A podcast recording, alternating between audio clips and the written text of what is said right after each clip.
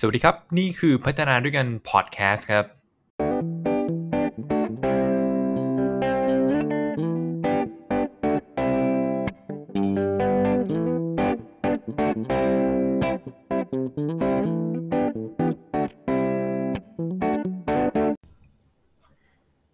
อเคครับผมก็ขอต้อนรับทุกคนนะครับเข้าสู่พัฒนาด้วยกันไลฟ์นะครับ แล้วก็มีพอดแคสต์ด้วย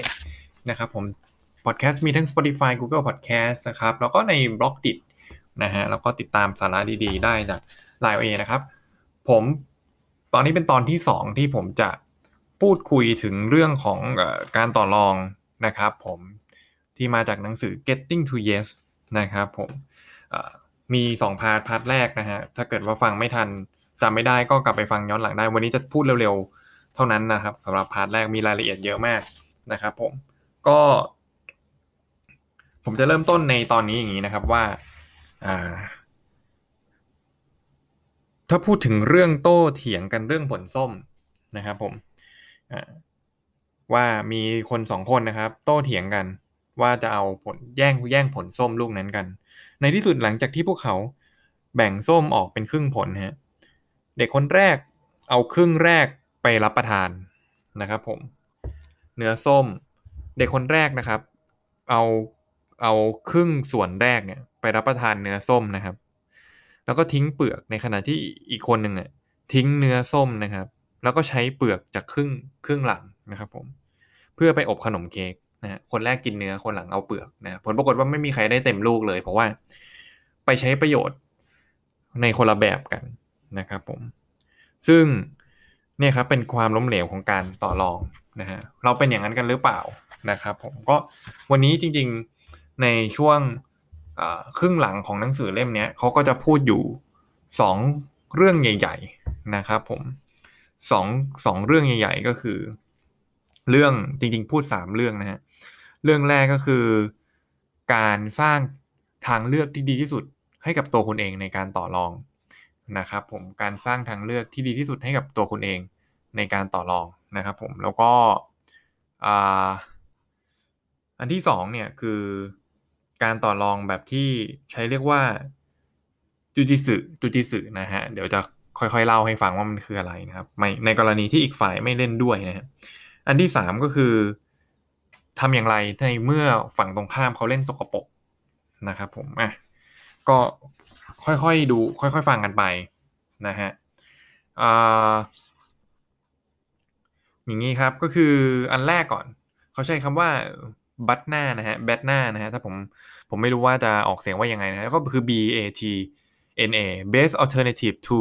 a negotiate uh, agreement นะครับผมหาทางเลือกที่ดีที่สุดในการสร้างข้อตกลงนะครับ นี่คือสิ่งที่เรียกว่าสำคัญมาก ๆ เลยของการต่อรองนะฮะเมื่อคุณจะต้องไปต่อรองอะไรเงี้ยก็ลองนึกดูซิว่าเราจะสามารถสร้างทางเลือกที่ดีที่สุดได้อย่างไรนะครับผมแล้วประเด็นมันเริ่มต้นจากว่า ถ้าคุณก็รู้อยู่ว่าฝั่งตรงข้ามของคุณเขามีอำนาจมากกว่าเขาอาจจะเป็นผู้คุมกฎหมายเขาอาจจะเป็นหัวหน้าของคุณยังไงก็ตามเนี่ย ซึ่งต้องคำนึงถึงวัตถุประสงค์ก่อนนะครับ ก็คือป้องกันตัวเองจากการทำข้อตกลงที่เราต้องเราควรจะปฏิเสธนะฮะพยายามอย่าไปเซ็นหรืออย่าไปสร้างข้อตกลงอะไรที่เราจะเสียเปรียบ แล้วก็อันที่สองคือใช้ประโยชน์จากสิ่งที่มีให้ได้มากที่สุดอะเราลองค่อยค่อยๆไปฟังกันว่ามันเป็นยังไงนะครับผมเอ่อ โดยทั่วไปแล้วนะครับ นักต่อรองก็พยายามจะป้องกันตัวเองนะครับ จากผลลัพธ์ที่ที่เราต้องการนะครับ โดยที่ให้มีผลลัพธ์ที่ต้องการแบบอย่างต่ำที่สุดที่เราจะยอมรับได้ตั้งเอาไว้ลงนะนี่ก็คือวิธีการป้องกันตัวเองอย่างหนึ่ง จะไม่ให้เราเสียเปรียบเนี่ยนะครับผมแต่ว่าบางทีมันก็จะทำให้เราแบบ อาจจะมีจินตนาการในการสร้างทางเลือกน้อยลงนะครับ ผมเพราะฉะนั้นเน่ย เราจึงจำเป็นที่เราจะต้องสร้างไอตัวแบตหน้าเมื่อสักครู่นี้นะครับ คือ base alternative negotiate agreement นะฮะทีนี้เราจะมีทางเลือกที่ดีที่สุดเมื่อสักครู่นี้ได้อย่างไรนะครับผมในเมื่อแบบมันไม่บรรลุข้อตกลงนะครับผมก็คือจริงๆแล้วเนี่ยอันแรกเลยคุณต้อง list มันออกมานะฮะว่าถ้าไม่มีข้อตกลงกันได้ระหว่างเรากับเขาอะ มันมีอะไรที่เราต้องการนะครับผมอันนี้ประเด็นที่หนึ่งต่อไปอันอันที่สองก็คือ พัฒนาแนวคิดให้มันมากขึ้นเข้าไปอีกจากการที่ตอนแรกลิสต์แล้วนะฮะเอาอันที่มันมีความคาดเอามันที่มีความหวังมากกว่านี้ให้ได้นะครับ แล้วก็ทำให้มันเป็นปฏิบัติได้จริงด้วย แล้วก็เลือกทางเลือกที่ดีที่สุดนะครับ เท่าที่จะเป็นไปได้นี่คืออันที่3นะฮะอย่างเช่น การคิดค้นนะครับ ก็หากภายในสิ้นเดือนบริษัทเนี้ย บริษัทที่เราทำงานอยู่ไม่มีข้อเสนองานที่เราพึงพอใจได้ อะไรบางอย่างที่คุณจะทำคุณจะย้ายบริษัทนะครับผมคุณจะออกไปเมืองอื่นไหมหรือคุณจะเริ่มธุรกิจของคุณเอง มันมี list อะไรที่เป็นไปได้บ้างนะครับ นี่คือประเด็นแรก อันที่2เนี่ยบอกว่า พัฒนาแนวทางที่ดีที่สุด แล้วก็เปลี่ยนมันเป็น action ให้ได้ สมมุติว่าคุณอยากจะเปลี่ยนงานอย่างเงี้ยก็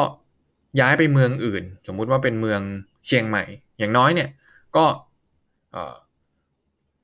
พยายามแปลพยายามเปลี่ยนแนวคิดนั้นไปเป็นข้อเสนองานที่นั่นนะครับผมเช่นก็คือคุณก็พยายามที่จะไปหาข้อเสนองานที่เชียงใหม่ให้ได้นะครับผมหรืออันที่3เนี่ยก็คือสร้างทางเลือกที่ดีที่สุดนะครับขั้นตอนสุดท้ายในการสร้างตัวแบทหน้าก็คือ เลือกสิ่งที่ดีที่สุดจากทางเลือกทั้งหลาย เพราะฉะนั้นมันจำเป็นที่คุณจะต้องวิเคราะห์นะครับผมในเวลาที่คุณรู้สึกว่าคุณจะเสียเปรียบ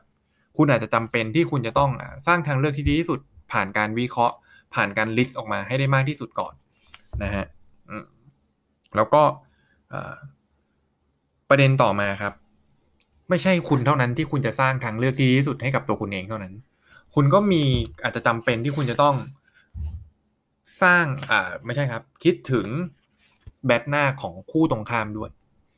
นะครับ ผมว่าทางเลือกที่ดีที่สุดของเขาว่ามันคืออะไร นะครับผมลองลองลิสต์มาก็ได้ถ้ามีโอกาส อันนี้คือก็อาจจะเป็นในบริบทที่คุณไปต่อรองในโอกาสสำคัญสำคัญนะฮะซึ่งมันก็ต้องใช้เวลาในการเตรียมตัวระดับหนึ่ง แต่ผมเชื่อว่าถ้าทำบ่อยๆอะมันจะอัตโนมัติไปโดยตัวคุณเองนะฮะแล้วก็ประเด็นต่อมานะครับ หัวข้อต่อมาก็คือถ้าอีกฝ่ายไม่เล่นด้วยกับเราเลยนะฮะไม่มี agreement ไม่มีท่าโอนอ่อนเลยเนี่ยนะครับผมมันก็ ทำอย่างไรได้บ้างนะครับ ก็หนึ่งนะครับผมก็คือ มุ่งไปยังสิ่งที่คุณน่ะทำได้นะครับผมมุ่งไปยังสิ่งที่คุณน่ะทำได้นะครับผมคุณเปลี่ยนเกมเนี่ยโดยการที่คุณเนี่ยเริ่มเกมใหม่นะฮะกลยุทธ์ที่สองครับ มุ่งไปสิ่งที่พวกเขาอะอาจจะทำอ่านะฮะผมเนี่ยก็คือไอ้จูจิสึที่ผมพูดเมื่อสักครู่นี้นะฮะอ่าเดี๋ยวเราค่อยๆ ฟังไปว่ามันมาจากอะไร แล้วก็สามนะครับ มุ่งไปสิ่งที่บุคคลที่สามทำได้นะนะฮะอันแรกอะตัวเรา เราทำอะไรได้นะทำไม่ได้นะ ก็คาดเดาว่าสิ่งที่เขาอาจจะทำคืออะไร แต่ถ้ายังไม่ได้นะหาบุคคลที่สามเลยนะครับผม ก็ทีนี้ครับไอไอไอไอจูจิสึเนี่ยนะครับ ผมมันมาจากกีฬาเนะการเบี่ยงเบน การตอบโต้นะฮะคืออย่างนี้ครับ ถ้าเกิดว่าเมื่อพวกเขาโจมตีความคิดคุณนะก็อย่าปกป้องนะครับ ก็อย่าจู่โจมกลับนะครับผมถ้าคุณโดนคู่ต่อรองโจมตีมานะฮะทีนี้เขาคำนี้คมมากนะฮะทำทำลายวงจรที่เลวร้ายนี้ด้วยการปฏิเสธที่จะโต้ตอบอ่านะฮะมันมันเป็นศิลปะการป้องกันตัวแบบเอเชียเนี่ยนะฮะคือยูโดนั่นเองนะครับผมไอจูจิสึเนี่ยก็คือจงเลี่ยงที่จะจุ่มกำลังของคุณ เพื่อสู้กับเขาโดยตรง แต่ให้ใช้ทักษะในการเลี่ยงออกมาแล้วเปลี่ยนถ่ายกำลังในการโต้กลับนั่นเองโอ้โหนะฮะอันนี้ก็เหมือนเป็น analogy อย่างหนึ่งนะครับผมที่บอกว่าเวลาเราจะต่อรองกับคู่ที่เขาไม่เล่นด้วยเนี่ยจะทำยังไงนะฮะการโจมตีเนี่ยมันก็มี 3 กระบวนท่าครับ 1. ยืนยันสถานะของพวกเขาอย่างแข่งขันนะพวกเขาก็จะยืนยันนะฮะว่าเขาเป็นยังไงนะฮะ สองก็คือโจมตีความคิดเรา แล้วก็สามโจมตีตัวเรานั่นเองนะครับผมก็คือมาโจมตีที่สถานะของเรา ทีนี้เพราะฉะนั้นเนี่ยคุณก็จำเป็นที่มันจะดีกว่า ถ้าเกิดว่าเรามองไปที่เบื้องหลัง เราลองลืมว่าเป็นคนคนนี้แล้วเรามองไปที่ประเด็นนะฮะซึ่งผมเคยพูดไปแล้วจาก 4 อย่างที่หนังสือเล่มนี้เป็น keyword นะครับ ก็คือ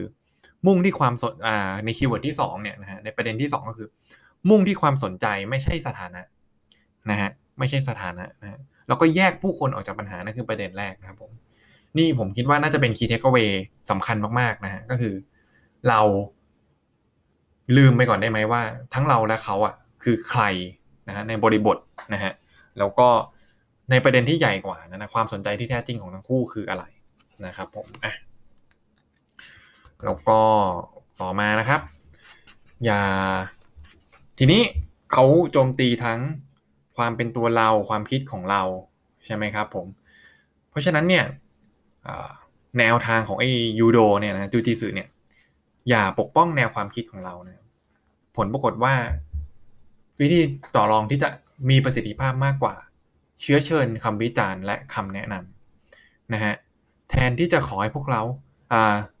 แทนที่จะขอให้พวกเขายอมรับหรือปฏิเสธความคิด ผลปรากฏว่าถามพวกเขาว่า เออ มันผิดตรงไหน มันมีความกังวลอะไรนะฮะในสิ่งที่เขากำลังโต้เถียงกับเราอยู่โอ้โหอันนี้ผมคิดว่ามันทำให้เราเป็นคนดูเป็นผู้ใหญ่มากขึ้นมาก ๆเลยนะครับผมแล้วก็น่าจะมีประโยชน์ต่อต่อในเชิงการควบคุมอารมณ์ของเราได้ด้วยเช่นเดียวกันนะครับผมเปลี่ยนการโจมตีตัวคุณให้เป็นโจมตีที่ปัญหา ปล่อยให้เขาระเบิดอารมณ์ได้นะฮะฟังนะฮะการฟังก็ยังเป็นสิ่งที่สำคัญมากๆ แล้วก็ อย่างที่ผมเคยบอกไปว่าผู้เขียนหนังสือเล่มนี้ก็เคยพูดในเท็ d Talk เรื่องของการฟังนะฮะและมีเทคนิคหนึ่งนะครับผมคุณถามคำถามเขาได้นะฮะแล้วก็หยุดนะฮะหยุดเพื่อที่จะฟังหยุดนะฮะหยุดรับฟังนะครับ การการบอกเล่าหรือการโต้ตอบไปเนี่ย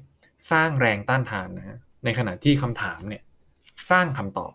อ่านะฮะแต่ก็ คุณก็ต้องเข้าใจด้วยนะครับว่าคุณไปถามอะไรนะฮะไม่ใช่ไปถามยียวนกวนประสาทมันก็อาจจะแย่กว่าเดิม แล้วก็ถ้าเขาไม่เล่นด้วย เราจะทำยังไงดีให้เขาเล่นด้วยนะฮะอันนี้จะพูดยาวนิดนึงแต่ว่าเป็นตัวอย่างที่น่าสนใจหลายๆอย่างสมมุติว่าอย่างนี้ครับเป็นเรื่องของเช่าอพาร์ตเมนต์คราวที่แล้วก็พูดเรื่องเช่าอพาร์ตเมนต์มีคนหนึ่งชื่อ Frank นะฮะเป็นผู้เช่านะเป็นลูกค้านั่นเองนะส่วน Jones เนี่ย Jones เนี่ยคือเจ้าของนะผู้เช่ากับเจ้าของแล้วกันนะฮะผลปรากฏว่าเขาเช่าอยู่ทุกวันนี้นะครับผม Frank เช่าอยู่ทุกวันนี้หนึ่งหมื่นสองพันบาทต่อเดือน ผมเอาเป็นตัวเลขไทยนะฮะจะได้ง่าย ๆ นะครับผมผลปรากฏว่า พอตอนจะออกเนี่ยนะฮะ Frank เพิ่งทราบว่าอพาร์ตเมนต์ที่เขาเช่าอยู่อะมันอยู่ภายใต้การควบคุมค่าเช่า ซึ่งตามกฎหมายเนี่ยมันไม่ควรเกินเก้าพันบาทครับ นะฮะผลปรากฏว่าเขาจ่ายมาหมื่นสองมาตลอดเลยเนี่ยนะฮะแล้วก็กำลังจะย้ายออกแล้วอ้าวทีนี้เป็นเรื่องแล้วใช่ไหมฮะเนี่ยเกิดการต่อรองเกิดขึ้นแน่นอน ทีนี้ทํำยังไงนะครับผมลองค่อยๆดูในแต่ละ scenario ที่น่าจะเป็นตัวอย่างที่คุณไป apply ได้นะฮะช่วยแก้ด้วยถ้าหากฉันผิดนะครับผมคุณโจนส์ครับนะครับ ผมเพิ่งได้รู้นะครับ ช่วยแก้ผมด้วย ถ้าหากผมเข้าใจผิดนะฮะ ว่าอพาร์ตเมนต์ของเราอยู่ภายใต้การควบคุมค่าเช่า เราได้รับการบอกเล่ามาว่าค่าเช่าสูงสุดตามกฎหมายอยู่ที่ 9,000 บาท เราได้ข้อมูลผิดมาหรือเปล่า โอ้โหอันนี้ผมว่ามันเท่มากเลยนะฮะวิธีการพูดแบบนี้ เชื่อเชิญให้มีส่วนร่วมในการเห็นชอบกับข้อเท็จจริงครับนะฮะทำให้เกิดการร่วมงานกัน 2 คน ซึ่งออย่างที่ผมบอกไปก็มีอีกประเด็นหนึ่งของหนังสือเล่มนี้นะครับ Key Takeaway ที่ 3 ว่าสร้างทางเลือกที่เป็นประโยชน์ร่วมกันเนี่ย เราก็ใช้เกณฑ์ Key Takeaway ที่ 4 คือใช้เกณฑ์ที่เป็นรูปธรรมหมายความว่า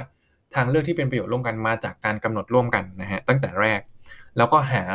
สิ่งที่อ้างอิง ซึ่งสิ่งที่อ้างอิงตอนนี้ก็คือกฎหมายเรื่องของอพาร์ตเมนต์อยู่แล้วที่มันไม่ควรเกิน 9,000 บาทนะครับผมต่อมาฮะประโยคนี้เราซาบซึ้งในสิ่งที่คุณทำเพื่อเรานะอันนี้เขาแปลมาจากภาษาอังกฤษนะครับ ก็ลองไปประยุกต์ใช้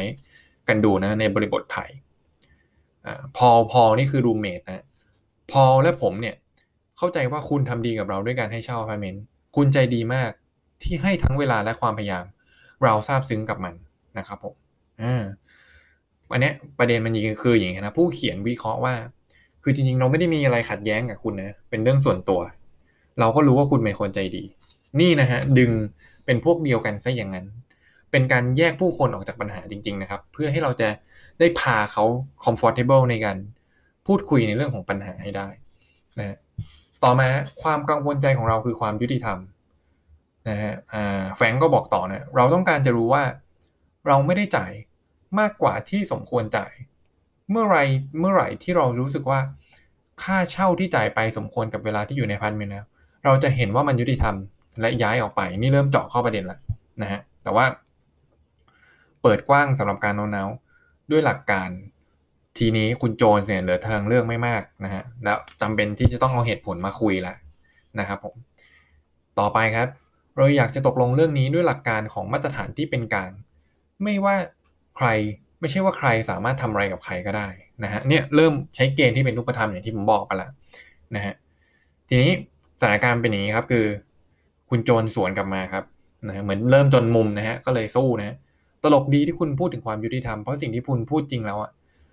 คุณกับพอลก็ต้องการแค่เงินแบบเงินชดเชยอะเออแล้วคุณจะใช้ประโยชน์จากการที่คุณยังอยู่ในอพาร์ตเมนต์มาพยายามเรียกร้องจากเราอะเออมันทำให้ฉันโกรธนะ ถ้าฉันเลือกได้คุณควรจะออกไปตั้งแต่วันนี้เลย ทีนี้ฮะแฟรงก์ก็โกรธใช่ไหมฮะ ผู้เช่าเนี่ยบอกว่าอผมอาจจะยังพูดไม่ชัดนะครับ แน่นอนว่าบางคนดี มันมันคงดีนะฮะหากพอลและผมได้เงินบ้าง แน่นอนว่าเราจะสามารถอยู่ที่อพาร์ตเมนต์จนกว่าคุณจะทำให้เราถูกไล่ออกไป แต่มันไม่ใช่ประเด็น คุณโจนส์นะครับผมสิ่งที่เป็นประเด็นก็คือกว่าการเงินไม่กี่เหรียญเนี่ยคือความรู้สึกที่เรารู้สึกว่าถูกปฏิบัติอย่างไม่ยุติธรรมครับ ไม่มีใครต้องการจะรู้สึกว่าถูกโกง และถ้าเราทำเรื่องนี้ให้กลายเป็นเรื่องของใครที่ได้รับอำนาจและปฏิเสธที่จะย้ายออกเราก็ต้องไปศาลเสียเวลาและเสียเงินทองครับ จบลงด้วยการปวดหัว ใครจะต้องการ เราไม่ไม่คุณโจนเราต้องการจัดกการปัญหานี้อย่างยุติธรรม โดยพื้นฐานและมาตรการที่เป็นกลาง แทนที่จะเป็นใครทำอะไรกับใครก็ได้ อันนี้คือยังไงครับ ความโกรธของเขากับไม่ได้ออกมาเป็นภาษากริยาท่าทางอะแต่ว่าดึงไปในเป็นประเด็นหลักเกณฑ์ที่ถูกต้องนะครับผมดึงไปในประเด็นใหญ่ที่เรากำลัง discuss กันอยู่ มองข้ามเรื่องของคนไปให้ได้นะครับผมนี่คือตัวอย่างที่ดีของการต่อรองแบบจูจิสึนะฮะคือนะฮะเบี่ยงเบนการโจมตีของเเจ้าของ จ้าของอพาร์ตเมนต์เนี่ยด้วยการรับผิดชอบต่อความเข้าใจผิด แล้วก็พยายามโน้มน้าวในความสนใจที่แท้จริงของเขาในเรื่องของหลักการ ไม่ได้ซ่อนผลประโยชน์ในอย่างใดนะครับผม ทีนี้ครับคุณโจนดึงดึงดึงดึงเชงอย่างนี้นะครับบอกว่าคุณไม่ไว้ใจฉันเหรอ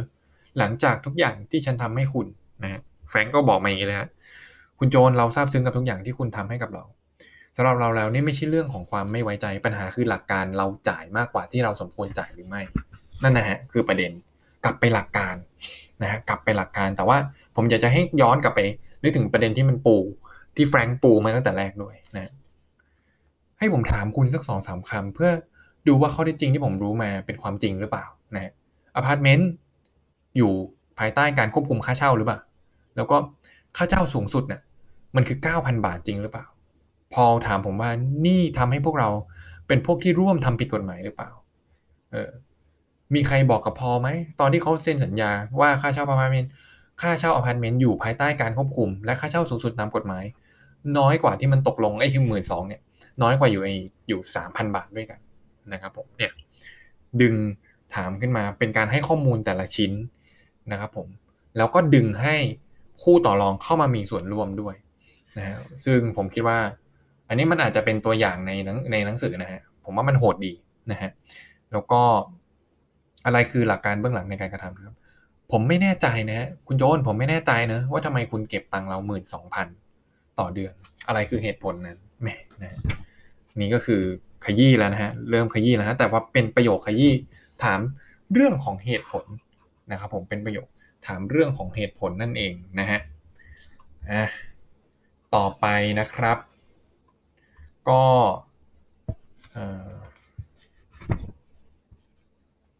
ผมอาจจะเอามาไม่หมดเนาะเอาสิ่งที่ผมคิดว่ามันน่าจะสอดคล้องกับบริบทบ้านเรานิดนึง คุณโจนเมื่อพิจารณาทุกอย่างที่เราคุยกัน ดูเหมือนว่าทางออกหนึ่งที่ยุติธรรมก็คือ การที่พอและผมได้เงินคืนในส่วนของค่าเช่าที่เราจ่ายเกินจำนวนสูงสุดตามกฎหมาย และนั่นฟังดูยุติธรรมกับคุณไหมนะฮะมันไม่ได้เป็นทางออกของเราคนเดียวครับ มันยุติธรรมกับคุณด้วยไหมนะครับผม นี่ก็คืออีกหนึ่งประโยคที่ สำคัญนะฮะเพราะว่าเขาอ้างอิงไปที่หลักการนะฮะแล้วก็ไม่ดราม่าแต่อย่างใดโอเค โจนถามว่าสมมติคุณโจนถามว่า คุณวางแผนจะย้ายออกไปเมื่อไหร่เมื่อไรก็ตามที่เราเห็นชอบกันเรื่องค่าเช่าที่เหมาะสม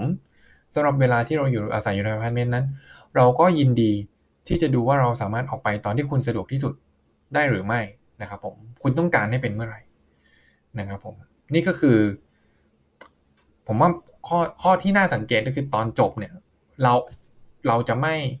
สรุปจบด้วยตัวเองสักทีเดียวทุกทุกอย่าง เราจะเอาหลักการมานำก่อน และ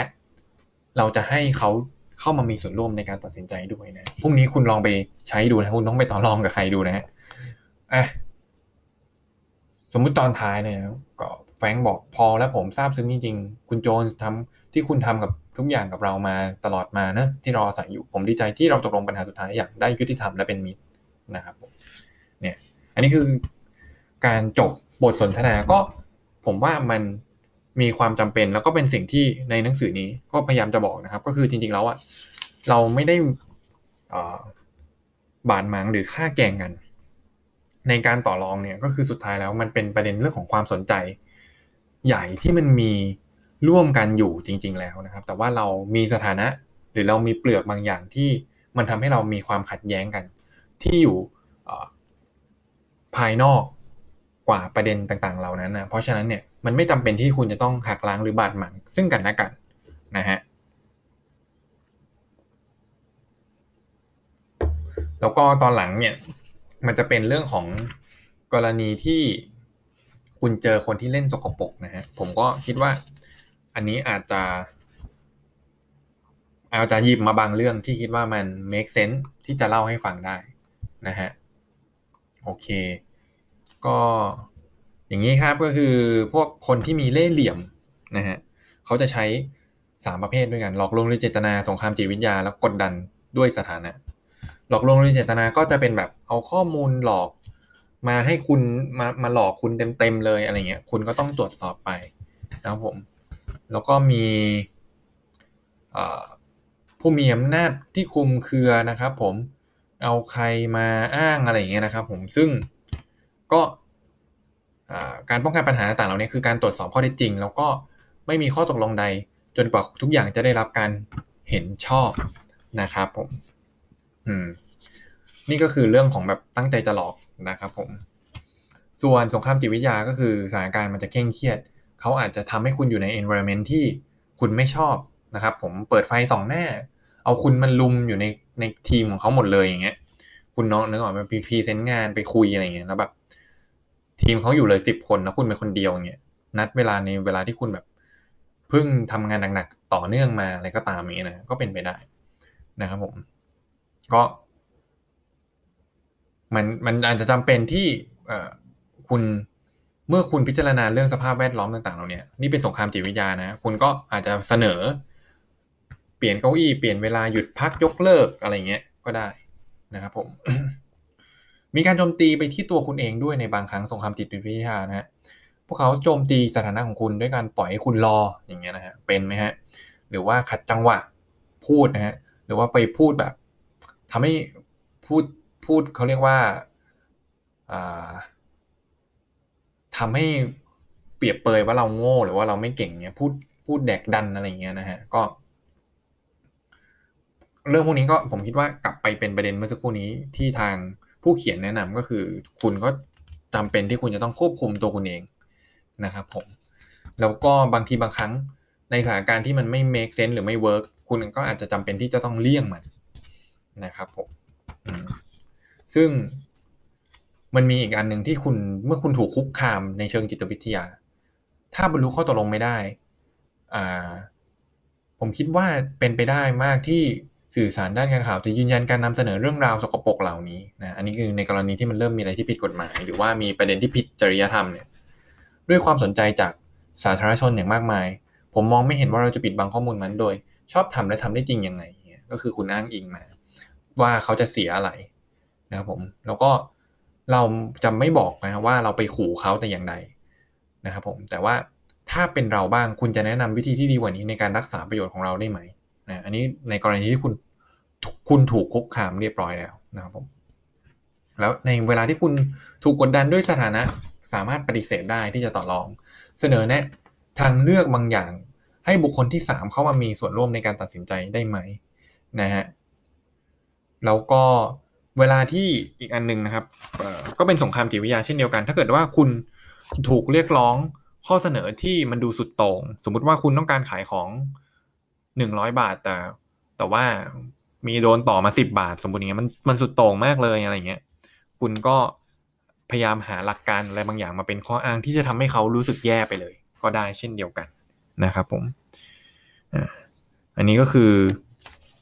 ในกรณีที่เป็นสงครามจิตวิทยา นะครับผม ประมาณนี้นะครับ แล้วก็มีบางอีกแบบหนึ่งอีกไอ้พวกประวิงเวลาให้เรารออย่างเงี้ยนะครับ ผมหรือว่าไม่ตัดสินใจสักทีกวนน้ำให้คุณเนี่ยนะฮะก็คุณลองใช้วิธีการที่พูดพูดให้เขาเห็นว่าการที่มันประวิงเวลาเนี่ยเขาจะมีโอกาสที่เสียไปเนี่ยมีอะไรบ้าง นะครับผมประมาณนั้นนะครับ ก็คร่าวๆประมาณนี้นะฮะก็หมดแหละ เพราะฉะนั้นเนี่ยผมอยากจะใช้ประโยคของจอห์นเอฟเคนเนดีนะฮะที่ทั้งอีในหนังสือนี้มันจะเก่าๆนิดนึงฮะหนังสือเก่าพอสมควร เขาบอกว่าเราอย่าต่อรองจากความกลัวนะฮะแต่เราต้องไม่กลัวที่จะต่อรองนะครับผมซึ่ง สุดท้ายแล้วนะครับผมการเตรียมตัวเป็นสิ่งที่สำคัญนะครับผมส่วนประเด็นต่างๆ ผมอยากให้ย้อนกลับไปฟังถ้าเกิดว่าจำไม่ได้หรือว่ามีอะไรที่ฟังไม่ทันนะครับผมแล้วก็สุดท้ายแล้วนะในการสนทนาการต่อรองที่คุณจะชนะคนอื่นให้ได้เนี่ยนะครับผมสิ่งที่ดีที่สุดทักษะที่ดีที่สุดก็คือการฟังครับ คุณฟังที่ดี คุณฟังอย่างมีประสิทธิภาพ มันจะเพิ่มอำนาจในการต่อรองคุณนะครับผมนะฮะ มีเหตุการณ์สุดท้ายก่อนที่จะจบในวันนี้นะฮะ จะจบในหนังสือเล่มนี้จะเล่าให้ฟังนะครับผม มีชายชารานะครับผมอันนี้เข้ากับเหตุการณ์ปัจจุบันมากนะเรื่องเกี่ยวกับโรงพยาบาลนะรองพิจารณาชายชารานะครับ ซึ่งแพทย์ต้องการให้ย้ายออกจากโรงพยาบาลปัจจุบันนะไปยังสถานพยาบาลเฉพาะนะครับผมแพทย์อธิบายซ้ำแล้วซ้ำอีกว่าว่าโรงพยาบาลพิเศษอะมันดีกว่ามันดีต่อตัวเขาอย่างไรนะครับผม แต่ชายชาราผู้นี้ก็ไม่ยอมเปลี่ยนใจครับ แม้จะรู้ว่าชายผู้นั้นน่ยก็ทำตัวกับผลกับผลประโยชน์ที่เขาจะได้ของเขาเองเนะแพทย์นะครับ ก็ไม่ใส่ใจโดยคิดว่ามันปราศจากเหตุผลอย่างไรก็ตาม แพทย์ฝึกหัดคนหนึ่งครับ ซึ่งใส่ใจผู้ชายคนนั้นอย่างจริงจังนะและฟังอย่างตั้งใจนะครับ ว่าทำไมเขาจึงไม่ต้องการย้าย คนไข้บอกว่าชีวิตของเขาทุกทรมานจากการถูกทอดทิ้งซ้ำแล้วซ้ำอีก และเขากลัวว่าการย้ายออกจาก โรงพยาบาลปัจจุบันเนี่ยมันจะก่อให้เกิดเหตุการณ์เช่นนั้นอีกนะฮะเหมือนเขามีปมในใจเหมือนมีประเด็นในใจ แพทย์ฝึกหัดจึงจัดการแก้ไขปัญหาตรงส่วนนี้ทำให้ชายผู้นี้ยินดีที่จะย้ายนะครับผมก็นี่คือบทสรุปของทั้งหมดแล้วกันนะของการต่อรองให้ได้แบบไม่ถอย getting to yes นะครับ ผมคิดว่ามันก็ยังเป็นเรื่องที่เราเจอกันอยู่ทุกๆวันเราหลีกเลี่ยงไม่ได้ โดยเฉพาะยิ่งในตอนทำงาน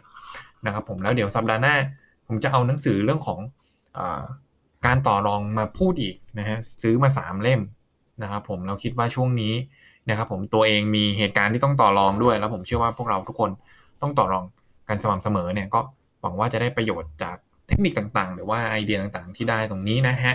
แล้วก็ต่อไปก็จะมีคิดว่าถ้าเป็นไปได้เดี๋ยวต่อไปจะทำเซสชั่นนะครับที่ให้ฝึกมาต่อรองด้วยเดี๋ยวผมจะสรุปมาเทคนิคพวกนี้มาฝึกกันนะครับผมเพราะว่าผมเชื่อว่ามันเป็นทักษะนะฮะ